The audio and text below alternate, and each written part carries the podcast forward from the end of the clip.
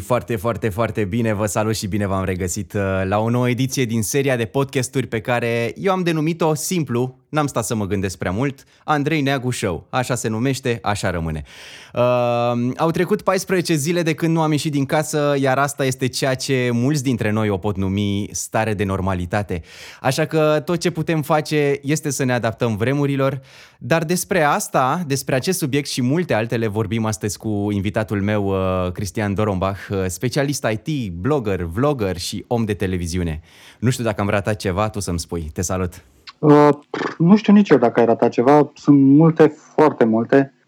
Uh, cealaltă chestie foarte interesantă e că mm, acum, mai ales în perioada asta, lucrez mult mai mult față de cum aș lucra în mod normal, adică cel puțin de acasă lucrez mult mai mult față de cum ai lucrat de la birou.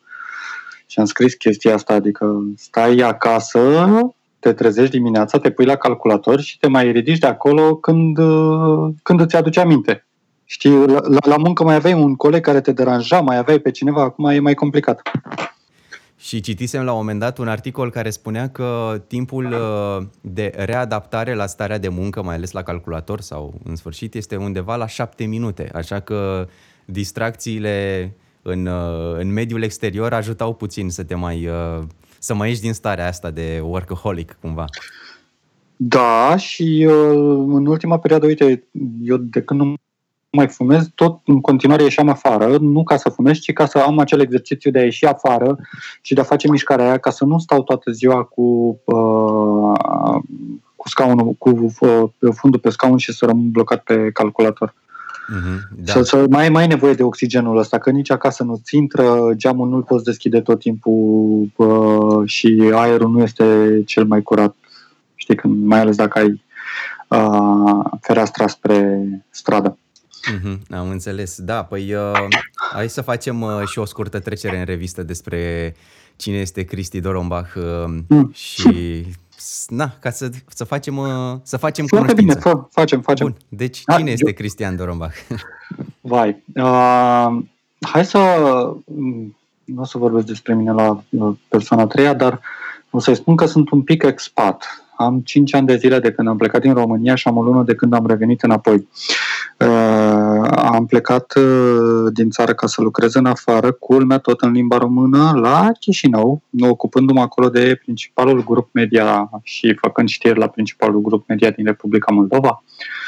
Am reușit foarte mult în ultima perioadă acolo, în ultimii 5 ani. Am lăsat puțin deoparte blogul, dar am rămas uh, activ pe Facebook pentru că toată lumea s-a mutat pe rețeaua socială. Mm, mm-hmm ce mai trebuie să zic uh, despre mine? Om de televiziune asta pentru că aveam o rubricuță la televizor, pentru că eram foarte important, important acolo, da, corect spus.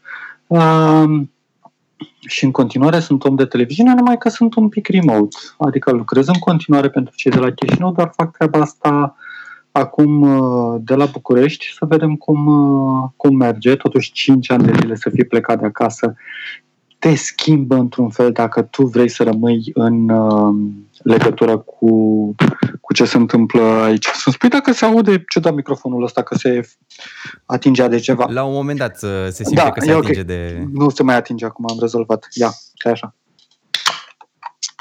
Nu s-a auzit cum trebuie. Trebuia Cheers. să audă. Da, noroc. Facem și unboxing la bere? Ca să... Nu facem unboxing la bere, trebuie să spunem că asta e înregistrată după ora 9 seara, nu la ora 3 după masa nu o să recunoască nimeni lucrul ăsta. Exact. Avem voie, da. Deci... Mai ales că uh, e... Uh, uh, este fără video și nu se vede așa ceva. Plus că nu mai, nu mai este recomandare, acum este obligație, conform domnului președinte. Așa că da, să, să stăm în casă, dar nu. A, apropo de chestia asta cu statul în casă, uh, eu sunt complet împotriva statului în casă. Uh, sunt complet împotriva uh, statului în casă pentru simplu motiv că nu că nu trebuie să stai în casă, trebuie să stai în casă, dar uh, asta nu înseamnă că trebuie să te izolezi de toți și de toate dacă ești o persoană normală și nu uh, ești o persoană care a intrat în contact cu cineva care ar putea să fie uh, infectat sau care ar fost într-o zonă de risc dacă știi foarte bine să te protejezi, da, nu sta în casă. Cel mai uh, simplul exemplu l-am de la sora mea care lucrează în Milano de, cred că are mai bine de 10 ani uh, și ea se duce la muncă în fiecare zi.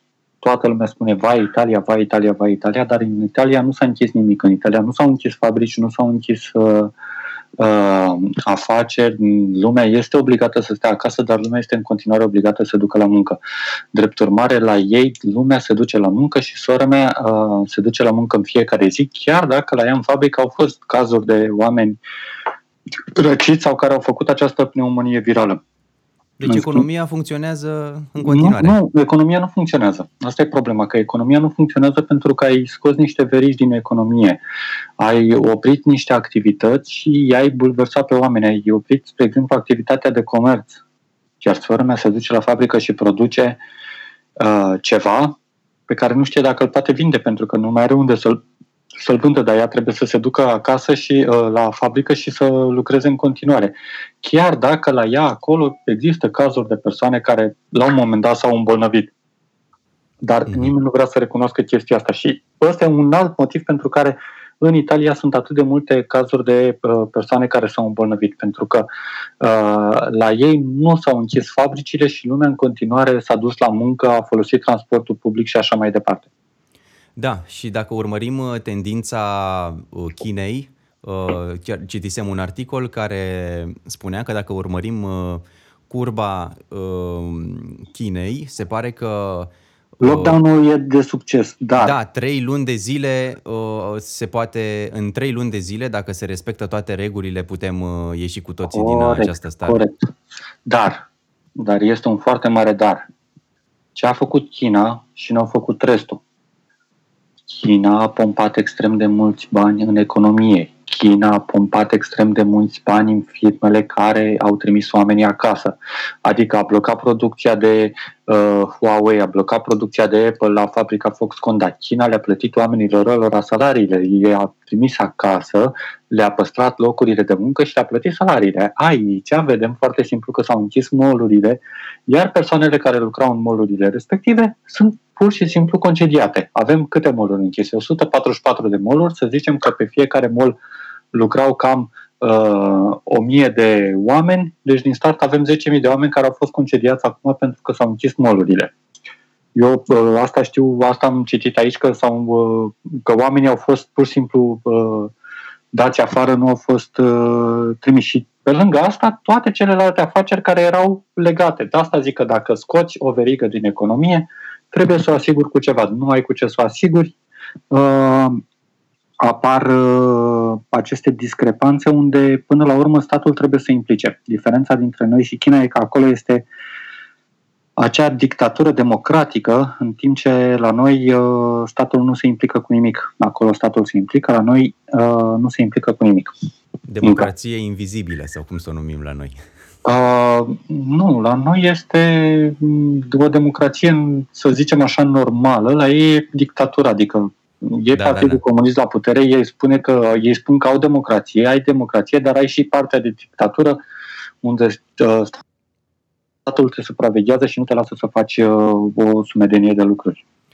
Da. Și până la urmă, dacă este să judecăm după toate întâmplările și, în sfârșit, toate informațiile pe care le culegem de pe internet, ajungem să tragem concluzia coronavirus este o conspirație sau nu? Este o... E cu duș întors. Nu e o conspirație pentru că este o chestie fucking real.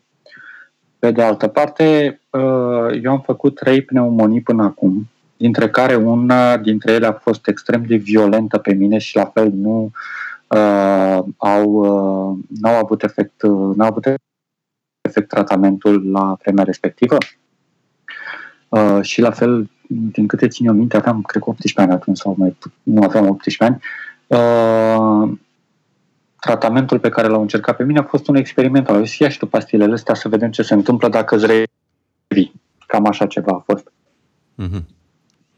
Din câte văd eu din relatările oamenilor care trec prin prostia asta, cam același lucru se întâmplă uh, și la coronavirusul ăsta. Orice coronavirus este un virus gripal, de-aia se numește 19, că e ca și cum ar veni a, versiunea 19. a 19 versiunea virusului, a 19 mutația lui. Asta au spus câțiva specialiști în medicină că orice virus gripal este coronavirus, care are forma asta de coroană și așa mai departe, cum se vede la microscop.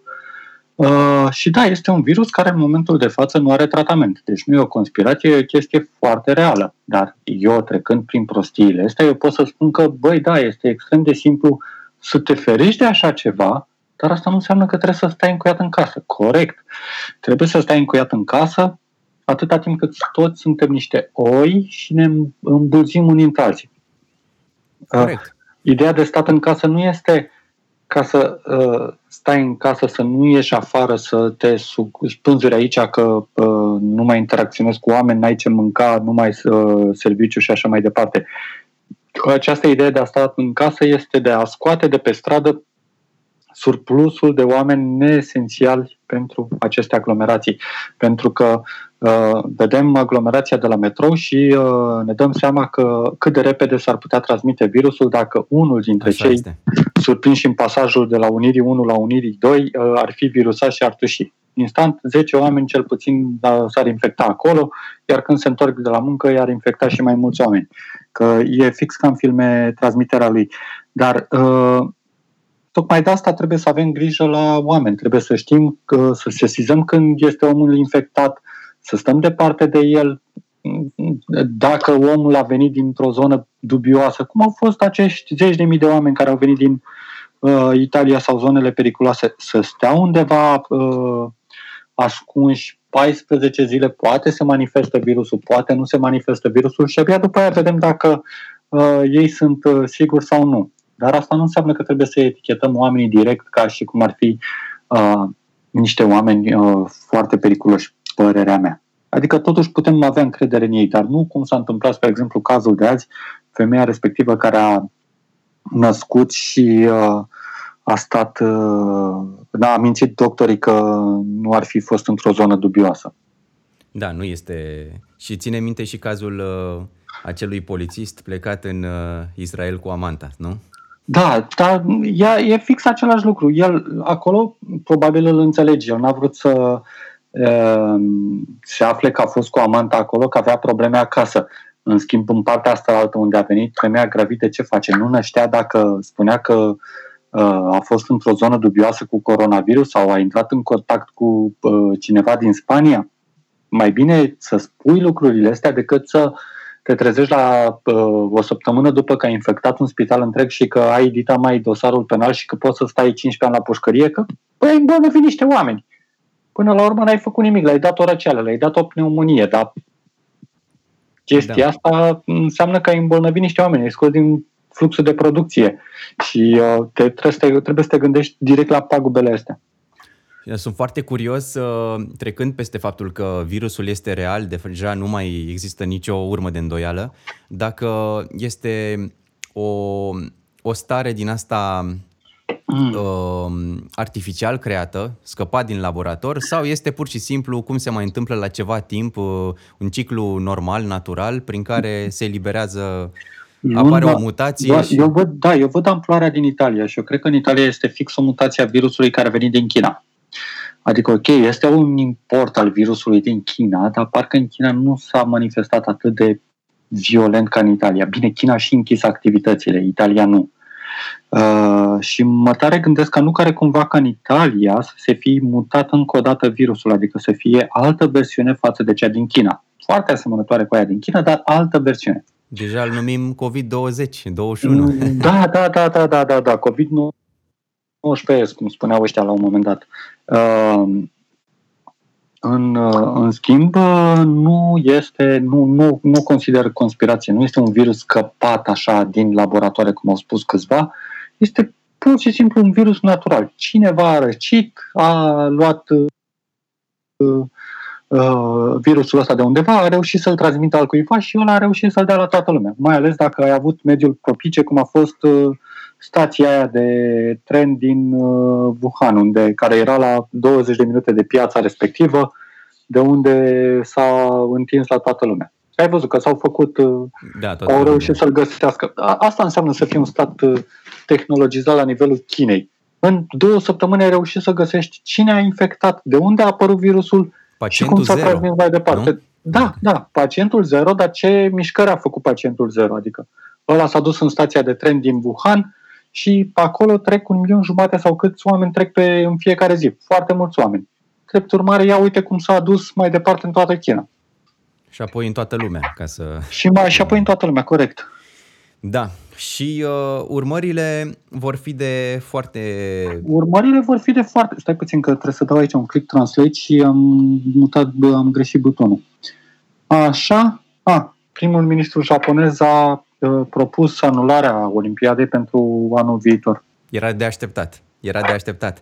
Dar aici, ca să facem o paranteză vis-a-vis de ce ai citit tu acum, uh, mă gândesc că totuși se va ține cont uh, de numărătoarea, adică da, din 4 în 4 ani, dacă nu s-a făcut în 2020, se mai face Rămâne, rămâne de văzut, sunt foarte multe chestii care s-au... Este, este o chestie foarte interesantă. Spunea uh, băiatul ăsta la CNN, cum îl cheamă, stai o secundă, uh, Yuval Harari, așa, spunea la CNN că uh, nimeni din perioada noastră, din contemporanii noștri, n-au întâlnit ce înseamnă stare de urgență. Noi nu știm ce, ce înseamnă această stare de urgență, noi nu știm ce înseamnă să ne se îngrădească aceste lucruri. Uh, oamenii când au trăit uh, lucrul ăsta ultima dată a fost în al doilea război mondial, exact.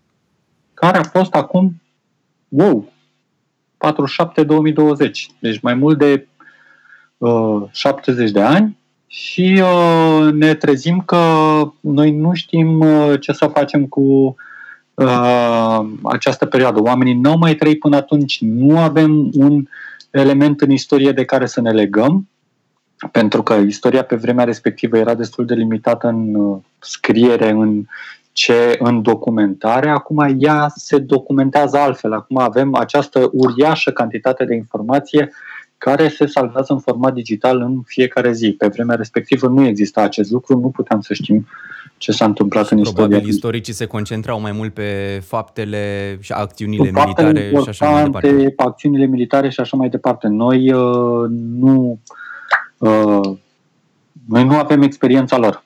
Asta e ideea și uh, din cauza asta e foarte dubios pentru noi acum. Crezi că după ce vom ieși din uh, această criză, să o numim așa, uh, lumea va mai, va mai fi la fel nu, ca dar înainte? lumea, lumea, începând de acum, nu mai este la fel. Uh, eu văd reacțiile virulente ale oamenilor. Adică ei se uită la uh, la mine ca la ultimul ciudat. De ce omul ăsta spune să ieșim pe stradă? De ce omul ăsta merge de schiat la geac în timp ce noi suntem cu pufoaica în cap și... Masca la gură. Așa, și masca la gură, da. Adică uh, oamenii de, au fost cu ocazia acestui virus, din punctul meu de vedere, foarte ușor manipulați și au reușit foarte ușor să fie controlați. Același autor de, spunea în interviu de la CNN mai devreme că Uh, virusul ăsta este o șansă uriașă pentru foarte multe state, statele care sunt mai uh, plăpânde, îmi permit această exprimare, uh, ca să dezvolte forme de dictatură. De ce? Pentru că în momentul de față statul îți interzice anumite libertăți, anumite lucruri. Nu mai ai voie să ieși pe stradă, nu mai ai voie să te duci să te plimbi în parc și așa mai departe.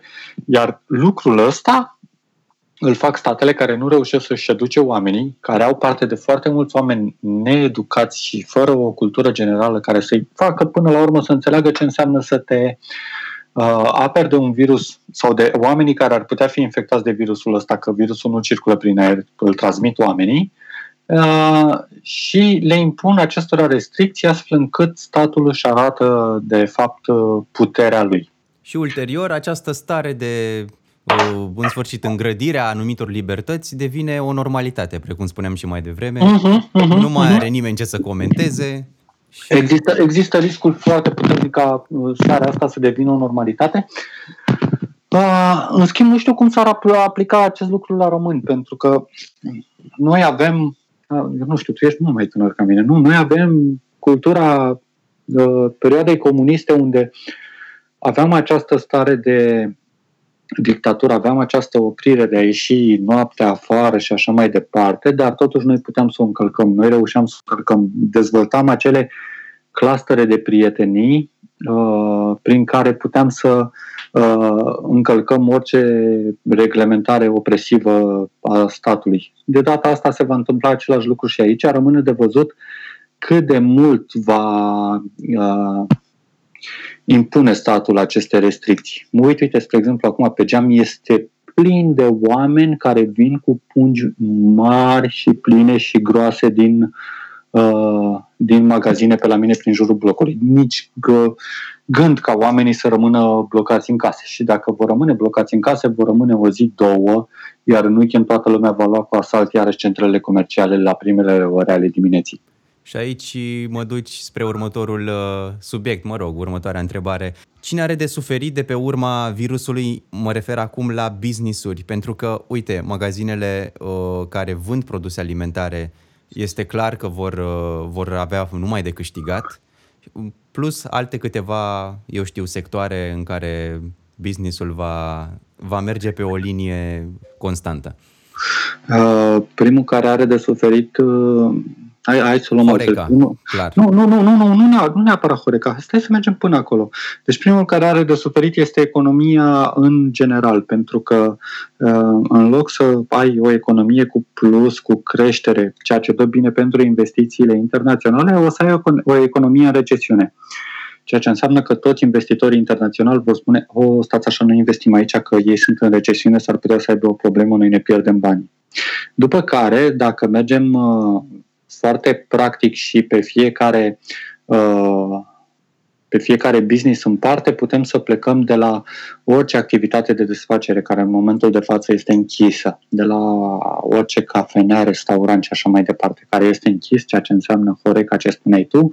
În schimb, eu aș merge mai departe să spun media înainte de Horeca asta, pentru că uh, media este întotdeauna cea mai vulnerabilă activitate într-un stat și dacă media are probleme, e clar, imediat toată economia acelui stat se va putea prăbuși. Pentru că uh, ne uităm, au fost oprite producțiile televiz- de la televizor, uh, au început să se taie salarii și așa mai departe, da, dar oamenii deja nu mai au bani.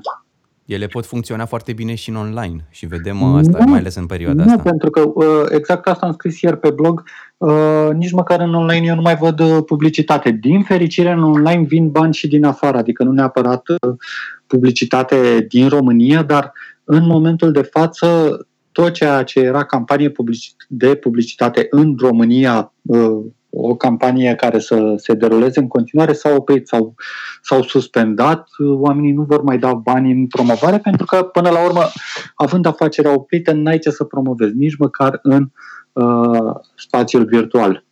Până vor ajunge oamenii să uh, folosească aplicații de uh, vânzări online, va mai trece ceva timp, pentru că și businessurile de curierat, ne uităm la Glovo și uh, Uber Eats și restul și Bringo și toate celelalte uh, firme de curierat sunt supra-solicitate în perioada asta, da, și nimeni nu are timp să uh, cumpere, adică nu are timp, ei ar vrea să cumpere online, dar deja nu mai sunt foarte mulți oameni care se vor implica în treaba asta.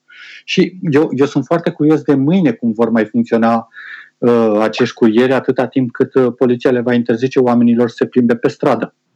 Ce face curierul? Va trebui să prezinte poliției de fiecare dată uh, o fișă. Eu mă duc la uh, Andrei Neagu acasă să-i livrez mâncare sau uh, am fost chemat de el să-i livrez mâncare. Este impropriu din punctul meu de vedere. Adică, clar, libertatea de uh, mișcare este afectată și s-ar putea să uh, rămână Procesul afectată. verbal tipizat și dat la organul de... Dar nu te ajută. Nu ne ajută nu te ajută. Este un proces, hai să îl facem acolo, hai să fie, îl dăm de fiecare dată, îl arătăm polițistului, cum vedeam aseară la televizor. Polițiștii opriseră o mașină de intervenție de la o firmă de pază și respectiv îi arătau actul că sunt după ora 10 seara, că sunt în interes de serviciu. Tata, este o firmă de pază, nu ți se pare normal? Nu. Noi stăm să nu-l credem pe om că muncește, să nu-l credem pe om că se duce la magazin, să-i punem întotdeauna uh, bețe în roate. Iar ca să revenim la discuția de mai devreme, oamenii din cauza asta se vor, uh, uh, vor încerca să eludeze uh, autoritățile statului când vine vorba de aceste sancțiuni și de această carantină. Și da, probabil și din cauza asta vor mai crește uh, cazurile de infectare în România. Pentru cât hmm, timp... Uh, bună întrebare. Vezi? zi, zi, zi întrebarea, că a fost bună. Uh, da, păi mă gândeam că dacă din momentul uh, în care uh, noi am intrat într-o, într-un soi de autoizolare, să spunem undeva pe 10-12 martie am intrat noi, au cam trecut două săptămâni deja, uh, cumva timpul ăsta, cel puțin pentru noi, cei care am stat deja în casă, este degeaba, s-a resetat pentru că au mai, a mai venit încă un val adus Ehm, ține minte scandalul cu oamenii blocați între Austria și Ungaria, care au stat acolo nu știu câte, câte ore au pierdut, dar oricum au venit foarte mulți oameni, dintre care cred că mai mult de 40% pot, eh, pot infecta alți oameni la rândul lor. Nu neapărat. Nu trebuie să punem uh, răul în fața oamenilor respectivi. Și aici o să dau exemplu cu ce, se, ce s-a întâmplat în Republica Moldova, că e relativ mai accesibil din punctul meu de vedere, adică eu am aflat acele informații.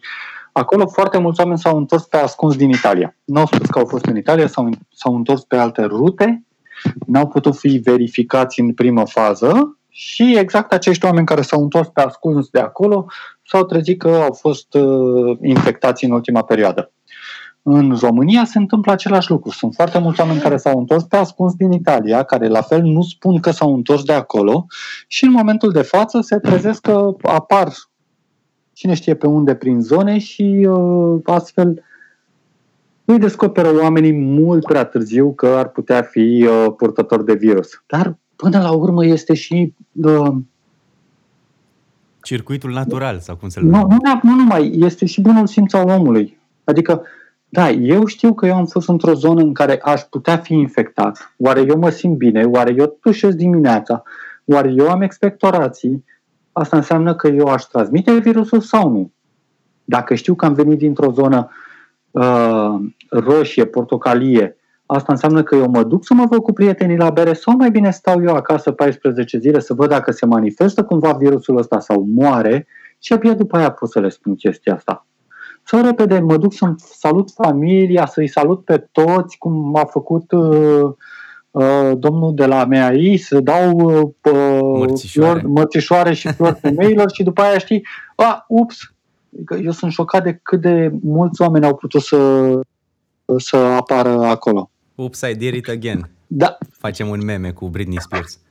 Da, uh, ne depărtăm puțin așa de uh, discuția asta a virusului și vorbim uh, puțin despre ce putem, ce putem face în online și mai exact cum pot creatorii de conținut, artiștii și așa mai departe să câștige bani în această perioadă folosindu-se de online. Că până la Foarte urmă este... Foarte provocatoare este treaba asta și până la urmă e și discuția pe care am văzut-o Uh, o vedem de săptămâna trecută cu comedianții la Morning Glory la Rock FM, uh, unde toți sunt așa foarte joyful în momentul în care primesc întrebarea și zic, a, da, ne descurcăm, ne descurcăm pe naiba, o să înceapă să, să plângă că n-au uh, bani. Răspunsul e simplu, trebuie să ne reinventăm. Nu ajunge un podcast, nu ajunge un video urcat pe YouTube sau uh, uh, un lucru de genul ăsta, pentru că în momentul de față, chiar dacă o să facem 200.000 de vizualizări la acest video, nu o să luăm 2000 de dolari pe acest video sau 200 de dolari cât ar trebui să scoată numărul de vizualizări. Pentru că nu, uh, nu este piața care să, să vândă lucrurile astea. Deci ceea ce înseamnă că trebuie să ne reinventăm într-un fel sau altul, astfel încât să știm că putem să ajungem la un public, să știm că putem să ajungem la niște branduri și să ne uh, bazăm pe încrederea lor, atât a publicului în noi, cât și a brandurilor în noi, sau mai ales a brandurilor. Pentru că odată ce această criză se va încheia, pe lângă mișcarea de zombie de acum de, de, de pe stradă unde o vedem, va fi o mișcare a zombiilor în online, unde se vor bate foarte mult pe o campanie și există riscul ca acea campanie să dilueze foarte mult către uh, foarte mulți oameni. S-a mai întâmplat lucrul ăsta, după care iarăși o să înceapă luptele între ei. O să, o să vedem probabil cum în loc de comedianții ăștia care până acum erau separați, i-am văzut separați în două secte în funcție de ce baruri Mm-hmm, exact, sunt pe uh, ganguri, cum ar veni. Da, da, da, da. Uh, în, momentul, uh, în perioada următoare s-ar putea să nu mai vedem separați pe baruri pentru că acele baruri sunt închise, ci să-i vedem că o să înceapă atacurile la persoană între ei. Și dacă am dat exemplu comedianții, uh, același lucru se va întâmpla între toți uh, ceilalți. O să vedem aceste atacuri între vloggeri, o să vedem aceste atacuri între oameni de media și așa mai departe. Actori, muzicieni. Actori, muzicieni, da, da, da, pentru că până la urmă mutarea în online nu îți garantează succesul, iar în momentul în care îl vezi pe celălalt că face succes, uh, menirea noastră nu este să te bucuri pentru el sau măcar să încerci să copiezi ce face el sau să te reinventezi tu pentru uh, publicul tău, ci va fi să îl să ataci persoana respectivă pentru că ea are succes și tu nu ai. Sau să începi să denigrezi persoana respectivă pentru că el face mai mulți bani decât faci tu și nu înțelegi de ce face chestia asta sau cum. Avem e... deja câteva platforme care ajută artiștii independenți să se susțină. Am înțeles că în zona asta de actori deja s-a, s-a vorbit despre o platformă. Uh, nu țin minte numele site-ului acum, dar uh, îl voi adăuga mai jos în descriere și uh, cred că și în zona de muzică se va dezvolta o chestie similară. Pe lângă, uh, pe lângă cele două servicii, mai avem de asemenea uh, Patreon, Bandcamp pentru muzicieni, mai avem Upwork, uh, Pound 5, 5 Pound, ceva de genul ăsta, Fiverr.com, adică avem uh, niște site-uri de freelancing în care putem să, să activăm asta așa ca, ca și sugestie. Mm, păi da, dar pentru asta trebuie să ai un public care să aibă încredere în tine. Iar încrederea asta o câștigi uh, prin uh, calitate, nu prin cantitate, uh, și o câștigi prin acea calitate și finețea unui conținut, nu prin înjurături aduse găștii adverse. E, e destul de interesantă chestia asta. Până la urmă este o mișcare pe care o văd în momentul de față în presă, Uh, unde au început anumite publicații, spre exemplu clipul de la Recorder de uh-huh. săptămâna trecută, care vine și spune că uh, uite, aceste site-uri propagă fake news și uh, uh, ei vor doar să facă trafic ca să câștige bani din reclamă. La care eu sunt, da, așa și. Iar noi care suntem un site foarte serios nu facem atâți bani. Păi corect, pentru că nu ai un public care să aibă încredere în tine. În partea altă nu există publicul care să aibă încredere în ei, dar ei vin că sunt păcăliți. Păi hai să e... vedem și în zona asta de tineret, uh, celebrele disuri Velea versus uh, Abitalent și așa mai departe. Băi, ce, care... ce bucuros sunt că nu le-am, uh, nu le-am prins. Eu înțeleg conceptul și ce au făcut oamenii ăștia, dar nu le-am urmărit și sunt atât de happy. Foarte nu, bine. Nu m-a afectat, nu știu ce au făcut, foarte bine, tisurile respective, ok, bun. Și în momentul de față, eu cum plătesc abonamentul lui, lui Abitalent ca să văd un conținut de la el? Știi? Adică, până la urmă, noi trebuia să fim educați acum mult timp uh, să plătim abonament ca să avem acces la anumite lucruri. Dar noi am fost obișnuiți ca toate lucrurile pe care le vedem pe internet, pe care le vedem la televizor și așa mai departe, să le obținem gratis. Uh, cum ar fi în continuare, există oameni care nu plătesc abonament la Netflix pentru că reușesc să-l găsească pe torrente, știi? Și uh, pe oamenii ăștia nu-i poți uh, schimba într-un fel să meargă pe uh, ideea de a susține un artist sau de a susține pe cineva din media astfel încât el să-i producă un nou conținut.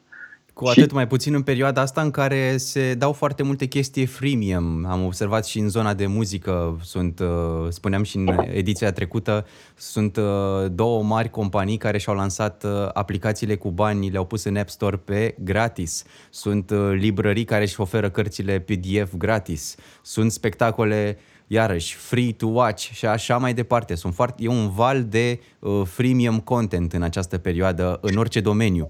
Și atunci nu poți, uh, cred că se va, da. cred că se va trece la o chestie de genul cum erau aplicațiile, de fapt încă sunt anumite aplicațiile, poți descărca gratuit și avem modelul acela de in-app purchases sau mai știu eu. Și asta, dar în momentul de față este bine să-ți creezi o comunitate. Acum este momentul în care poți să-ți creezi oamenii care să aibă încredere în tine. Și este o investiție pe care trebuie să o faci în produs, în, în oameni, în public, trebuie să investești pentru un anume public iar mai departe, când vom ieși din criza asta, Doamne ferește, sper că nu după foarte mult timp, sper că destul de repede, când vom ieși din criza asta, o să reușim să, să și câștigăm de pe urma acestui public. Dar eu tare mă tem ca nu cumva criza asta să dureze mai mult de începutul verii și să se anuleze absolut orice anul ăsta, pentru că ar fi uh, mult prea dur pentru, cred că, pentru toată planeta. Dacă exact. ne uităm că sunt câteva festivaluri care deja au fost anulate, uh, campionatul european de fotbal, uh, Champions League și așa mai departe, care deja au pierderi um, ca și cum nu s-ar fi întâmplat deloc. Spre exemplu, în ceea ce privește fotbalul, pierderile sunt la fel de mari ca și cum el nu s-ar fi jucat până acum. Uh, sper că nu care cumva dacă vara asta va fi anulată, asta înseamnă că anul ăsta mai mult de jumătate din încasările care trebuiau să întâmple anul ăsta din orice afacere vor fi afectate și va fi foarte, foarte complicat. Și apropo de uh, ce mă întrebai tu, dacă această criză este artificială, virusul Așa. nu este artificial, din punctul meu de vedere, criza este artificială. Asta înseamnă că... Toate crizele au fost artificiale de-a lungul timpului, adică despre ce vorbim, dacă este să o luăm așa. Nu, da, adică eu spun că criza asta este susținută uh, într-un mod neunitar de către toate statele, dar uh, este crescută ca un efect de domino. Dacă statul ăla a avut pierderi, hai să oprim și noi economia ca să avem pierderi la fel ca statul celălalt. Sau uh, cum s-a întâmplat săptămâna trecută cu Boris Johnson, care a spus că a, noi nu oprim Anglia pentru că nu avem nevoie să facem acest lucru, uh-huh. iar aseară a spus oprim Anglia, nu vor putea exista grupuri mai mari de două persoane, iar asta înseamnă că și el a fost obligat să uh, reducă turațiile ca să nu existe această dis- discrepanță între, între state. A, între state. Da, e, e destul de interesantă povestea asta. Până la urmă te numești un stat dacă toate celelalte state din jurul tău sunt de acord că tu te numești, de exemplu, România și așa mai departe. Da, corect. Și trebuie să lucrezi la fel ca, ca celelalte, da. da. Și pe lângă asta sunt foarte mulți bani în economie, adică uh, te uiți la toată lumea care a cumpărat hârtie igienică. Ei nu au cumpărat hârtie igienică sau, mă rog, zecile de produse pentru că aveau nevoie de ele, ci pentru că aveau, nevo- pentru că aveau banii cu care să facă treaba asta. Și dacă sunt atât de mulți bani în economie, sunt salarii atât de mari? Și criza care se anunțase de la finalul anului trecut n-a mai venit, în momentul în care a apărut acest coronavirus și sunt 700 și ceva de oameni astăzi în România afectați de această pneumonie virală, mă uit că oamenii în continuare au bani pe care să-i spargă, chiar dacă uh, nu au încasări. Și cineva probabil s-a gândit, a, oamenii au prea mulți bani, ia hai să îi dăm pe ei să nu mai aibă atât de mulți bani, să închidem afacerile, să-i dăm afară și uh, să putem să pornim cu salarii mai mici de acum înainte. E un fel de reset al economiei din punctul meu de vedere. Altfel nu, nu un văd reset toate... la tot. De da, fapt. un reset la tot, un fel de reset la tot. Și nu a pornit de la, uh, de la noi, adică nu e de vină statul român pentru asta, probabil este de vină războiul între chinezi și americani. Și te poți Din care noi suntem, noi suntem implicați la mijloc în toate Noi suntem prinși la mijloc pentru că, na, chinezii au oprit economia complet la un moment dat, numai că ei au avut suficienți bani pe care să-i bage în economie ca să nu moară de foame și ca omul să-și ia în continuare salariul, da? Americanii abia acum primesc coronavirusul și abia acum se împrăștie la ei. Sunt, erau 18.000 de cazuri ieri la, american noi uh, descoperiri de persoane infectate cu coronavirus, ceea ce mi se pare wow, foarte mișto. Uh, China a trecut peste chestia asta, Italia a luat-o în plin, pentru că ei... Uh, Urmează Spania. Au ignorat absolut orice. Urmează Spania, urmează România, pentru că vedem la uh, Suceava, spitalul respectiv, oamenii nu aveau doctorii, chiar dacă știau că persoana respectivă era răcită și era venită dintr-o zonă de risc, ei nu au avut măsuri de protecție împotriva acelei persoane. Nu au avut dezinfectat, nu au avut uh, măști împotriva răcelii. Unde... Oricum, printr-o analogie, dacă sistemul medical din Italia este la un anumit nivel, oricum peste noi, și am văzut și în Corect, uh, reportajele video cum arată spitalele, în primul rând, și ce dotări au, uh, îți imaginezi ce se va întâmpla în România cu sistemul medical pe care noi îl avem și cu spitalele pe care noi, uh, hai să le numim spitale, dacă putem. Bă, da, de bine de rău noi ne-am descurcat de fiecare dată. Acum depinde uh, cât de virulent este acest virus. Nimeni nu știe cât de virulent e. Nu, nu s-a putut uh, uh, calcula, cred, din punctul meu de vedere, N-ul acela pe care dacă ai văzut filmul uh, Contagion, despre care vorbeai la un moment dat, dacă n-ai văzut să vezi neapărat filmul. Trebuie, trebuie, da. Uh, există o rată de împrăștiere a virusului care este la anumiți oameni din jurul tău și este specifică fiecărui uh, virus. Da, adică dacă eu sunt răcit, eu pot îmbolnăvi alte 2, 3, 4 persoane. La coronavirus nu se știe încă cât, cât, de, mulți, cât de repede se pot îmbolnăvi uh, acești oameni. Există câteva teorii, dar nu este ceva definit uh, științific momentan. Oricum, la o rată mult mai mare decât uh, SARS. Mult mai mare, asta e clar. Asta e clar. Este o rată mult mai mare și de asta e virusul atât de periculos pentru că se infectează foarte mult repede într-o foarte multă lume, într-o perioadă foarte uh, scurtă de timp și uh, destul de uh, repede, adică doar în 15 minute, dacă stai lângă o persoană infectată, poți să iei uh, uh, virusul, ceea ce e destul de periculos, dar nu este un, nu știu, asta ar însemna că ar trebui să ne limităm interacțiunile cu alți oameni la 15 minute, iar ieșitul la magazin nu îți dă acele 15 minute încât să stai lângă o persoană să te infectezi. Pe de altă parte, coada la intrarea în magazin îți dă acea șansă să te infectezi doar pentru simplu fapt că ai stat la coadă să intri în magazin. Și chiar dacă te încerci să te protejezi, ajungi acasă și tot pui mâna pe produsele pe care le, le-ai luat din magazin. Adică... Dar nu contează că nu sunt neapărat produsele infectate. Eu nu cred uh, asta cu... Se spune că ar sta pe suprafețe până la 9 zile da, și știu, se spune că chiar se pune și în păr, adică răm- virusul stă și în păr. am citit că uh, virusul a fost găsit încă funcțional în nava Princess, nu știu cum, de lângă Statele Unite la 17 zile după ce nava a fost evacuată. Corect, în anumite condiții, virusul poate rezista acolo, dar dacă stai la soare și cum o să avem soare zilele următoare, uh, n-ar trebui să se mai întâmple. Iar e ok, e în funcție de cum se Uh, transmite el, oamenii știu că au reușit să-l secționeze, că de avem testele ca să depistăm că am fost infectați. Mai departe n-au înțeles mare lucru din el. Așteptăm să-și facă calculatoarele treaba. Deja au reușit să găsească o, un fel de soluție. Cei de la Timișoara au găsit un alt fel de soluție care să trateze acest virus. Nu e un capăt de lume, nu trebuie să ne punem cenușă în cap și să ne băgăm cu capul în pământ în momentul de față, să zicem, vai, Doamne, a venit coronavirusul, o să murim Apocalipsa. cu toții. Nu, nu e nicio apocalipsă, nu o să murim cu toții. Trebuie să ne desfășurăm activitatea ca până acum, ba chiar mai mult trebuie să muncim pentru că, na, am reușit să oprim economia și totul va fi bine, dar ne imunizăm cu toții și trecem mai departe, cum uh, au fost și celelalte. Până să ne imunizăm, trebuie să ne protejăm. Asta înseamnă că trebuie să facem niște chestii elementare pe care până acum nu înțeleg de ce nu le-au făcut. Apropo de chestii elementare, mie mi-au spălat scara cu clor. Ultima oară când s-a întâmplat asta a fost acum 10 ani. Și stau și mă întreb ce s-a întâmplat acum 10 ani de mi-au spălat atunci scara cu clor și a trebuit să mai treacă 10 ani ca să mi-o spele acum iarăși. Bine, asta s-a întâmplat acum două săptămâni, de atunci nu a mai spălat nimeni scara cu clor. E ok, măcar atât.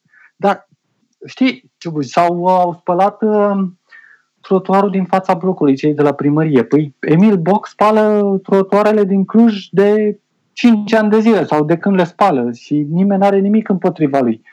De ce uh, lucrurile normale noi trebuie să le facem doar în timpul unei epidemii ca un lucru extraordinar, ca un lucru nemai văzut până acum. Să spălăm trotuarele, să spălăm scara, să, să ne spălăm noi pe mâini, ceea ce uh, n-ai și n-ai fi crezut-o că există atât de mulți oameni care nu se spală pe mâini.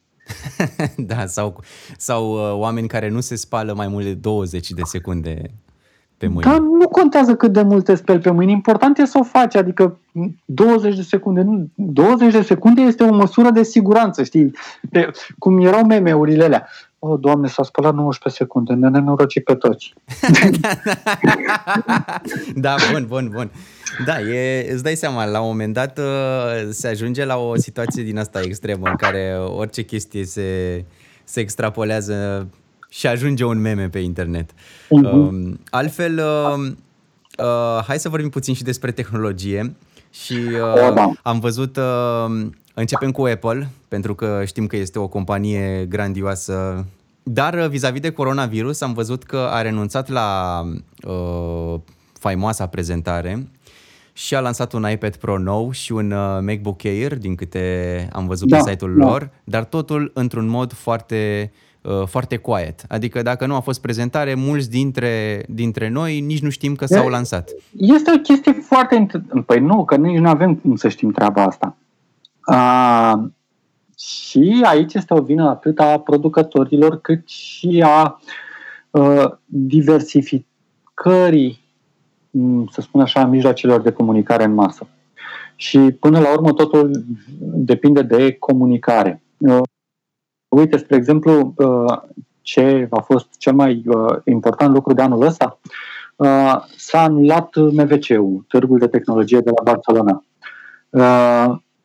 Până acum, la Târgul de Tehnologie de la Barcelona nu mai vedea foarte multă presă. De ce? Pentru că toți producătorii se obișnuiseră să facă niște live stream-uri unde uh, anumiți oameni, o anumită parte din presă, uh, primea telefoane la test, uh, se scriau niște recenzii copy-paste primite de la scuze, de la priarul producătorului și uh, trimise către toată presa și toată lumea dădea copy-paste, toată lumea era fericită și așa mai departe și nu mai erau uh, atât de importante aceste târguri de tehnologie. Ei bine, acum când s-a închis acest târg de tehnologie și instant au dispărut 200.000 de vizitatori care să-ți ducă numele produsului tău mai departe, uh, te trezești că stai așa că noi nu mai știm să comunicăm, că noi nu mai avem cum să comunicăm. Toate mijloacele de comunicare pe care noi le aveam până acum erau uh, aceste târguri și PR-urile pe care le trimiteam la 3, 4, 5, 6 uh, publicații care ni le publicau pe bani. Și mai departe te trezești că produsele noastre nu se vor vinde anul acesta pentru că noi nu știu să ni le, uh, să ni le lansăm. Și văd că orice lansare care trebuia să se întâmple de la MVC încoace nu s-a întâmplat, nu s-a întâmplat așa cum uh, ne așteptam la o lansare importantă și, respectiv, firmele respective nu au avut parte de vizibilitate. Vizibilitatea pe care uh, se așteptau probabil să o facă. La fel și în cazul Apple. Au lansat iPad-ul, au lansat uh, uh, MacBook Air-ul. Da, sunt niște produse foarte mișto, așteptate de foarte mulți oameni, dar ei sunt uh, excepția, pentru că ei au fanbase-ul lor, dar mă uit la celelalte produse, la uh, tot ceea ce trebuia să vină din uh, piața de Android, nu s-a întâmplat, uh, n-a, n-a ieșit nimic care să, să rămână în, uh, în, mintea, în mintea oamenilor în ultima perioadă, fără o lansare uh, care să adune la o altă jurnaliști. Pe de altă parte s-a, s-a anulat Google I.O., ceea ce înseamnă că și anul acesta următoarea versiune de Android va fi uh, nu știu, s-ar putea să fie afectată de toate aceste uh, de lipsa acestei conferințe unde Google ne prezintă noua lor versiune de Android și uh, telefoane, dispozitive, inovații în Android. Cei de la Apple s-ar putea să spună că nu vor lansa un nou iPhone pentru că au pierdut deja două luni de producție pe iPhone 11, că au avut fabrica din China închisă. S-ar putea ca toate lucrurile să fie făcute în avans și să fie această pauză să fie totuși în avantajul lor. Plus că nu, deja s-au lansat niște licuri pe net despre iPhone 9 și multe alte în sfârșit uh, machete de acum cum va arăta.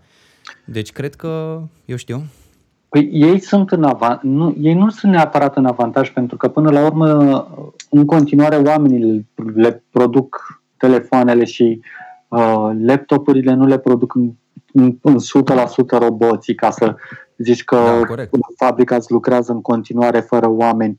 Uh, și uh, trebuie să adaptezi tehnologia în momentul de față. Cred că toată lumea este înapoi în birou de proiectare și încearcă să adapteze tehnologia la următoarea realitate pe care o vom avea noi. La uh, faptul că noi va trebui să stăm mai mult timp închiși în casă, că va trebui să interacționăm mai puțin cu oamenii și va trebui să includem mai mult tehnologie în această interacțiune ca să ne spună oarecum care sunt zonele safe și zonele periculoase. Nu că noi am fi mai sensibili ca specie sau că am fi expuși de unui risc, ci că acest, uh, acest comportament pe care îl avem cu ocazia acestui coronavirus tinde să devină o normalitate la care noi nu ne așteptam. Și nu să ne putem întoarce la modul în care obișnuiam să ne comportăm, să interacționăm în societate. Exact. Da. Și totuși se pare că deja tehnologia o ia pe o pantă diferită. Am observat deja trendul din 2019, cel puțin în piața de, în segmentul de telefoane mobile, vedeam toți producătorii aveau, ajunsese la acest form factor, un dreptunghi cu un notch și așa mai departe și cu două, trei camere în spate. Acum se pare că se face shift-ul spre foldables, se face shift și spre alte, uh, în sfârșit, uh, mi se pare Motorola, parcă, parcă a lansat un, uh, un slider, stil BlackBerry, care se ridică... Corect, corect. Și cei de la Motorola deja au avut probleme pe pe telefonul ăla. În da, schimb, și la foldable s-am observat că este... încă, încă nu, este, nu este acolo. Adică, plus, de ce aș vrea să am un astfel de, de form factor? Adică este interesant uh, să vezi că, totuși, în fază de experiment, uh, Uh, lumea nu prea este interesată sau dacă este interesată, nu poate avea un produs finit pe care să-l folosească, cum este telefonul normal pe care îl avem cu toți acum, dreptunghiul cu... Co- corect, dar uite, dacă ne uităm puțin în istorie, uh, toată lumea, în momentul în care a apărut, a apărut iPhone-ul cu uh, telefon, cu display-ul cu touch, toată lumea a spus uh, ce iPhone lansează un telefon fără tastatură, nu o să aibă succes sub nicio formă, știi? Mm-hmm. La, în momentul de față, la fel, toată lumea spune despre foldables, la fel ce cineva lansează un telefon care se închide, care se uh, îndoaie și așa mai departe, nu o să aibă niciun fel de succes. Clar, nu o să aibă niciun fel de succes în momentul de față. Dar dacă reușim să găsim o tehnologie care să fie cât de cât stabilă pe așa ceva, s-ar putea să aibă succes. Da, mie probabil mi-ar conveni să nu mai merg cu dita mai laptopul de 15 inch, dar mi-ar conveni să am un ecran de 15 inch pe care să văd chestii și la care eu să-i pot atașa o tastatură și să pot să vorbesc la ea dacă am nevoie să fac uh, treaba asta și să, mă rog, are în continuare aceeași performanță ca și laptopul meu. Și adică, până la urmă, este cum reușesc să îmbin tehnologia care există deja ca nivel de procesare cu restul chichițelor de genul uh, hai să fie foldable, să-l putem îndoi, hai să fie ecranul într-un anume fel, hai să reziste bateria uh, atât de mult și așa mai departe. În rest, pro, uh, capacitatea de procesare, memorie, stocare, viteză, transfer. Unele sunt uh, chiar la același nivel cu multe laptopuri de pe piață. Exact, asta zic și eu. Este, în momentul de față este același nivel, adică telefonul meu are doar 8 GB de RAM, parcă, uh, Uh, da, eu am 16 GB pe laptop, dar uh, Oricum, telefonul meu este mai, este mai uh, puternic ca procesor decât i7-le de pe laptopul meu, din câte țin eu minte. De, de asta zic, adică tehnologia este acolo, trebuie doar să vedem cum reușim să facem un mix și în continuare o vor alege în funcție de specificul fiecarei persoane. Da, mie probabil îmi place să lucrez mai mult pe laptop sau pe desktop în funcție de cum uh, reușesc să tastez mai bine. Eu în continuare încă nu pot să mă obișnuiesc cu tastatura de pe telefon dar da, asta sunt eu. Fiecare Așa este. Parcă îți place să ai alege. feeling-ul ăla, că ai apăsat pe ceva, mai ales da, la dar, dar apare, apare generația mai nouă, care probabil crescând cu telefonul de la 5-6 ani în brațe, uh, probabil acestei generații îi place mai mult să tasteze pe telefon decât pe uh, un laptop sau pe o tastatură normală, ceea ce înseamnă că sunt, uh, uh, este mai ușor pentru uh, oameni să folosească telefonul. Eu zic că piața este suficient de mare din punct de vedere al tehnologiei, încât fiecare să-și aleagă absolut tot ce vrea și faptul că există atât de multe produse și atât de diferite, asta nu face decât să uh, ne ajute în dezvoltarea tehnologiei. Și mi-aș dori foarte mult să avem 5G-ul care să preia din uh, încărcarea uh, de, de trafic pe, de pe 4G acum, că în momentul de față 4G-ul este supra-saturat și nu mai face față. Și o să avem o, și bateria un pic mai uh, bine, un management mult mai bun al bateriei. Ah, și, și managementul bateriei eventual, dar nu, că până la urmă descărcatul bateriei e suficient. Te, obigi, te obligă seara să te duci acasă și să uh, pui telefonul la încărcat. Mai ții minte timpurile din uh, 2000 când uh, îți încărcai Nokia la patru zile? adică Știi totuși... Te da, patru zile telefonul, da. Probabil o să ajungem acolo în funcție de eu cred că există vor... tehnologia asta de a, a pune o baterie atât de performantă pe un telefon sau a face un management mai bun al software-ului care să se integreze foarte bine cu, uh, cu bateria. În momentul de față se fac o sumedenie de teste pentru că a venit și industria auto pe baterii. Uh, se caută dezvoltarea unor baterii uh, mai eficiente, dar mai devreme de următorul an sau următorii doi ani nu cred că vom avea o schimbare în bateriile dispozitivelor din jurul nostru. Știu, înțeleg, tindem să devenim electric, dar uh, rămâne de văzut dacă ceea ce este în jurul nostru ne va mulțumi cu ce uh, vom uh, unde vrem noi să ajungem mai departe. Și aici mai, mai uh, vorbim puțin și despre consumerism, pentru că rata cu care tehnologia avansează este din ce în ce mai uh, rapidă. Uh, ca să fac o analogie, țin minte când eram, uh, când eram în școală sau în liceu, telefoanele se schimbau mult mai rar și uh, un model de telefon, să spunem un Nokia whatever, 3410 sau 6100 sau orice altceva, uh, era în trend și era la modă mai mult timp. Acum de la an la an apare un alt model, tu ești depășit, iar producătorul, că spuneai mai devreme că uh, telefonul tău este la aceeași performanță ca și uh, specificații cu laptopul tău, uh, de ce laptopul tău îl poți folosi 5 ani poate cu brio și poți face diverse chestii, iar cu aceleași nu, nu, nu, specificații pe telefon, de exemplu, poți să fii depășit, adică software-ul nu, să-ți meargă mai... și telefonul poți să-l folosești 5 ani stai puțin că uh, și telefonul poți să-l folosești 5 ani. Eu am un telefon din 2015 care el ar mai fi uh, fost folosibil în momentul de față dacă nu-i spărgeam ecranul. Da, și ăsta poți să-l folosești 5 ani, dar uh, vine moda. Adică, da, ok, pot să am un telefon de acum 5 ani, dar nu pot să ies cu el în oraș să mă vadă prietenii mei că eu am un telefon de acum 5 ani, că o să-mi râd în Asta, da. Și asta este uh, E un fashion statement. Ca da, să... e un fel de fashion statement. Dar uh, dacă vorbim din punct de vedere hardware și software, uh, cumva ele se sabotează. Software-ul sabotează hardware-ul în sensul în care dacă uh, să zicem îmi upgradez sistemul de operare, să spunem la un Apple, la un iPhone, uh, o să-mi pun uh, ce apare acum, iOS 14 parcă în toamnă, da? Bun, dacă mi-l pun, automat nu o să mai ruleze atât de smooth un iPhone 8 sau un 7. Păi, corect, pentru că el este dezvoltat pentru ultima versiune a acestui telefon. Întâmplător este compatibil și cu versiunile precedente, dar nu este optimizat pentru versiunile precedente. Și uite, într-o oră de când vorbim noi, deja s-au anulat Jocurile Olimpice de anul ăsta. Deci breaking mm. news în direct la podcast. ca să, ca să da, fie da, bine. Da, da, da. Este primul meu breaking news. Asta e. Atunci se, se cere să-l postez astăzi, ca să fie actual. Cum consider, da.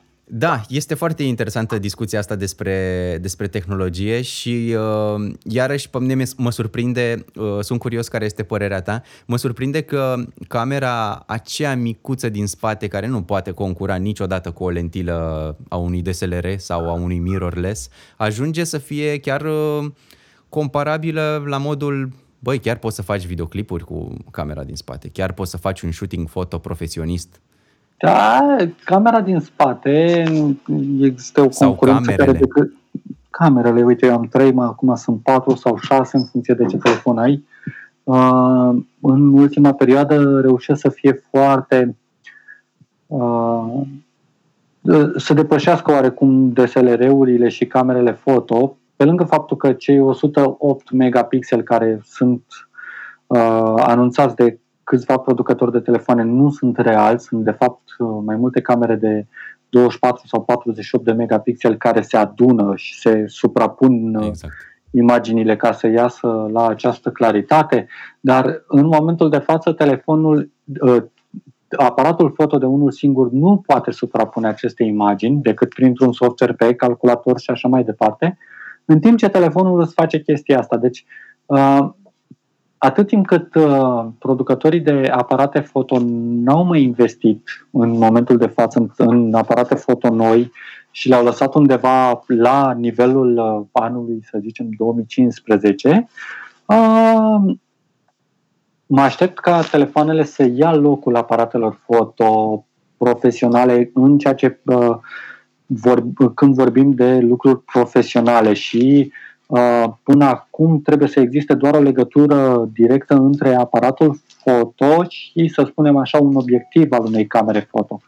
Pentru Mhm, că da. în momentul de față eu sunt de părere că uh, s-au cam trecut camerele foto, le-a cam trecut uh, vremea, le-a cam trecut uh, uh, perioada, ar trebui să ne gândim altfel la ele. De, cred că de când am luat telefonul ăsta nou, uh, eu nu n-am mai folosit camera foto. Cred că mai mult de 7-8 luni de când n-am mai încărcat bateria la camera foto, nici măcar ca să filmez un vlog, nici măcar ca să uh, fac, uh, fac o poză. Nu. Am folosit exclusiv uh, telefonul din dotare.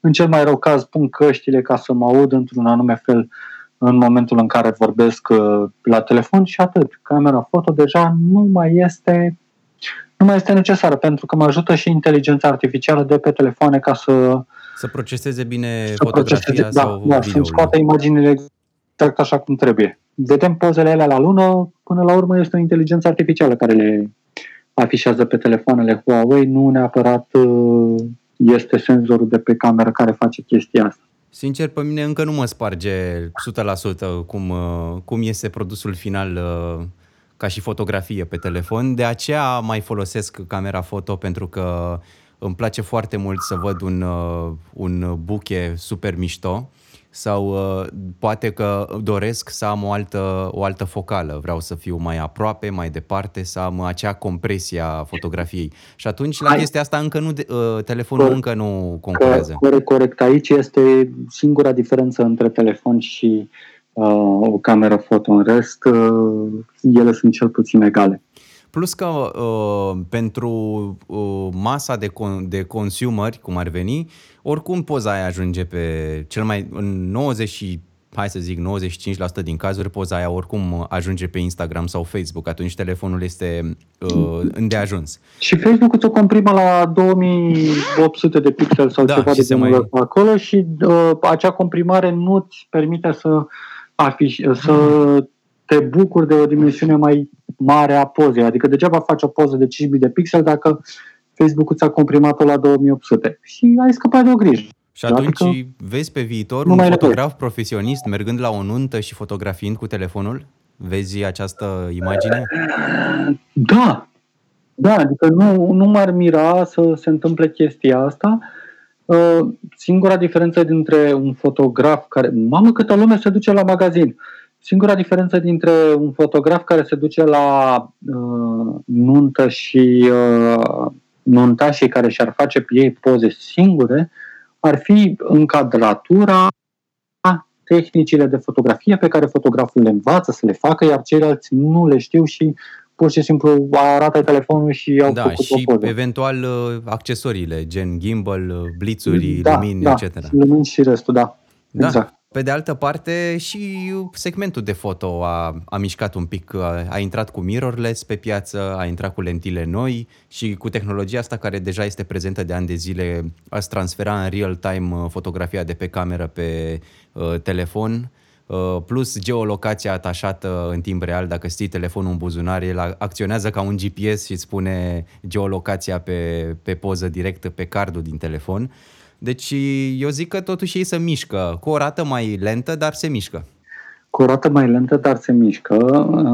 Singura diferență este că suntem în perioada în care mm, toate aceste tehnologii sunt dezvoltate pentru mass market.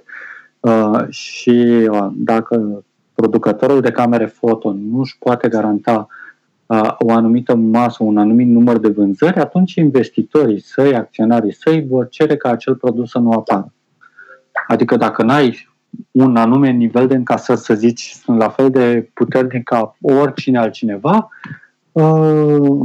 poate că acel produs nu va apărea în piață. Cam asta, asta este singurul impediment în momentul de față. Până acum, cât timp am inventat camerele foto, cât timp am inventat telefoanele, puteam să ne jucăm cu tehnologii pe care să le aruncăm pe piață, să spunem, suntem pionierii acestor lucruri. Acum, dacă nu ai uh, acest uh, return al investiției din, dintr-o piață foarte puternică, atunci acel lucru nu va apărea. Uite, de asta, spre exemplu, uh, HP-ul a omorât uh, compania producătoare de imprimante sau cei de la Xerox vor să o cumpere.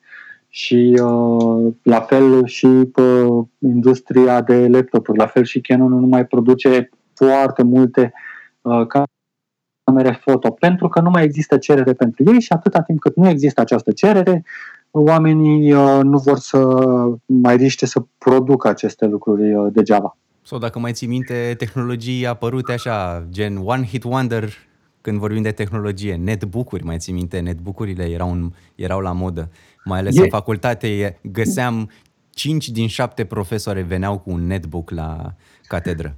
Corect, iar acele au fost produse uh, inovatoare care n-au avut parte de piață. Adică ele au fost foarte bune pentru un an, doi, trei, patru, n-au avut numărul de uh, Uh, vânzări uh, scontat sau la care sperau toată lumea și au scos cel mult banii de producție, nu neapărat și bani de profit și uh, au rezistat doar atâta timp după care au fost uh, retrase. Da. Pentru că ne apropiem de final, uh, îți pun uh, niște întrebări și tu îmi răspunzi scurt. Mm. Uh, hai să vedem așa. Gadgetul tău preferat? Telefonul. Uh, și modelul. Uh, Xiaomi. Xiaomi. Canon sau uh, Nikon? Sau Sony? Sunt un Canon man. Prefer Canon. De ce? Um, diferent, nu știu, este pur și simplu o apreciere, ca și cum ai prefera Windows versus Apple sau invers. Din punctul meu de vedere este mult mai friendly, așa, Nikon mi se pare prea obtuz. Uh, iOS versus Android? Uh, am avut iOS, prefer Android. Am iOS, că am Mac, dar nu am pe, pe, pe telefon, prefer Android. Da. Uh, uite, vezi, este asta... mult mai personalizabil din punctul meu de vedere. E ca și cum ai avea Dacie versus uh, mașină cu cutie automată. Știi, adică la Dacia tot timpul bibilești câte ceva, la cutia automată n-ai ce să bibilești. S-a stricat, ai aruncat, ai dus-o în service. Atât nu e treaba ta. La Dacia se pricepe toată lumea, la fel și la Android. Ai mult mai multe opțiuni de a, de a face chestii. Te simți tu stăpân pe situație. În momentul în care sparge cineva Android-ul, vezi unde a ajuns, citești în loguri acolo, ai acces la anumite informații din sistemul de operare. La Apple n-ai chestia asta. Mie, sincer, mi se pare foarte greu să să manipulez sistemul de operare și nu, adică nu o spun ca un om care nu se pricepe la tehnologie, dar mi se pare că sunt unele chestii mult mai uh, contraintuitive cumva, e părere personală până la urmă, dar uh, stabilitatea de pe iOS uh, o prefer mai, de mai bine de 10 ani, deci rămân la rămân da, pe segmentul e, ăsta. E ok. Uh, da, uite și așa ca să încheiem într-o notă, într-o notă optimistă, Crezi că la un moment dat se va face un, o fuziune uh, între tabletă și uh, laptop? Văd deja o încercare a iPad-ului de a se apropia foarte mult de, de Mac, mai ales cu noua lansare. Depinde foarte mult uh, de masa care îi se adresează acest lucru. Adică dacă jobul meu mi-ar permite ca eu să detașez în momentul de față ecranul de pe Mac și să mă duc pe canapea și să lucrez pe el ca tabletă, da, aș putea să folosesc uh, tableta la performanțele de laptop. Depinde foarte mult la ce își doresc uh, oamenii. În schimb, iPad-ul are niște inovații noi în munca oamenilor. Adică văd foarte mulți oameni care preferă să scrie cu uh, acel pix pe ecranul de la iPad în loc să scrie pe hârtie, ceea ce, din punctul meu de vedere, mi se pare foarte remarcabil. Să scrii pe iPad, să ții notițele astfel în loc să scrii uh, pe, pe hârtie să consum hârtia. Uh, iarăși, depinde cum reușești cei de la Apple să, uh, să anunțe aceste schimbări și să schimbe comportamentul oamenilor, că până la urmă e o tehnologie pe care n-am avut-o, trebuie să o învățăm și trebuie să ne dăm seama cum, ne, ajută, cum, cum ne ajută tehnologia pe noi ca să ne adaptăm noi la ea. La fel cum ne-au uh, învățat și cu wearables, la fel cum ne-au învățat și cu Apple Watch, iar toată lumea folosește un wearable, nu neapărat uh, Apple Watch, dar toată lumea a început să folosească din ce în ce mai mult un wearable atunci când uh, vine vorba de fitness, de uh, a-și contoriza calitatea somnului și așa mai departe. Uh, mulțumesc foarte mult pentru faptul că ai acceptat să să vorbim. Uh, aș discuta mult mai multe, știu că am avea foarte multe lucruri de dezbătut, dar poate și într-o altă ediție mai facem, uh, mai facem o parte a doua. Bine, perfect. Mă bucur și eu că am vorbit. Sper că acest episod v-a fost de folos, uh, iar uh, până data viitoare vă salut și vă îndemn să hashtag stați acasă.